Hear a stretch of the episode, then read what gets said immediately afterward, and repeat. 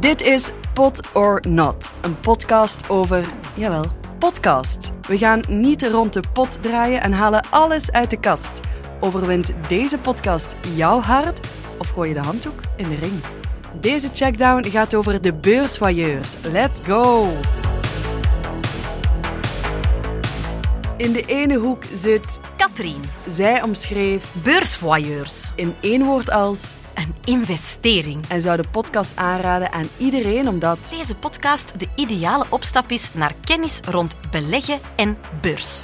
in de andere hoek zit Dirk. hij omschreef de podcast in één woord als Een miskoop. en zou hem afraden aan iedereen omdat Als je echt meer wil leren over beleggen, je dat slechts oppervlakkig zal raken in deze podcast.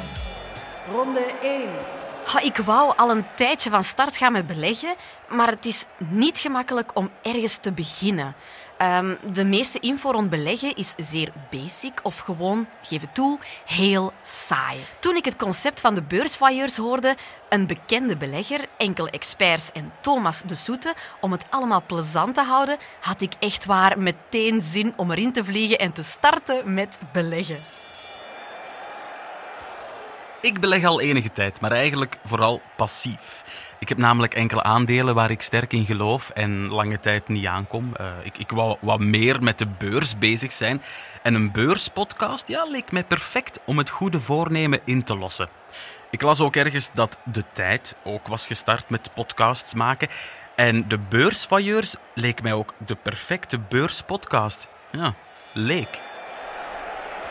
Ronde 2 Eindelijk, echt waar, eindelijk een laagdrempelige beurspodcast.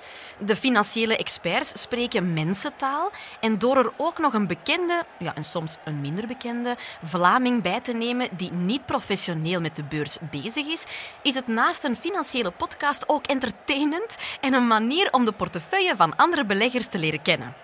Ook de openheid in gesprekken is een dikke plus. Wanda, de vragencomputer, doorbreekt taboes binnen beleggend Vlaanderen met gedurfde vragen aan de gasten. De gasten die weten niet altijd evenveel over beleggen of lijken er soms zelfs amper mee bezig te zijn. Dat is nogal jammer, want de gasten zouden bekende Vlamingen zijn die ook met de beurs bezig zijn.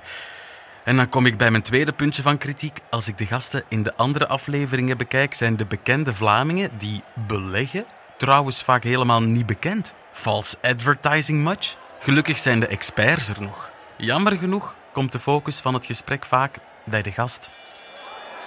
laatste ronde Als je echt wilt bijleren over beleggen, dan zijn er zeer veel wegen om daar te geraken. Maar deze podcast is er geen. Entertainend? Soms. Informatief? Hm, niet echt. Misschien dat mijn verwachtingen wat te hoog lagen, maar eh, ik blijf hier toch wel op mijn honger zitten hoor.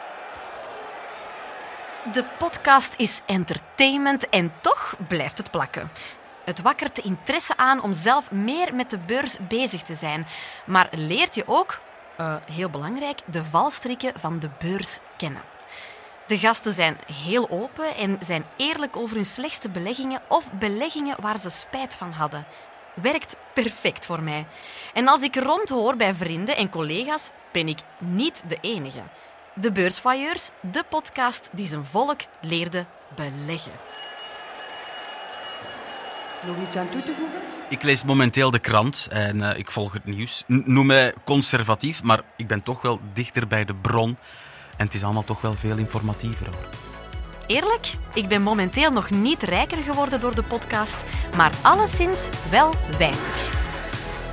Kan deze podcast de pot op of staat deze al in de wachtruim te luisteren? Laat zeker jouw mening horen op checkpot.app. We zijn nog steeds op zoek naar een nieuwe reeks om te reviewen. Heb je een tip? Stuur maar een berichtje op de socials en wie weet zit jouw suggestie wel bij een nieuwe Pot or Not.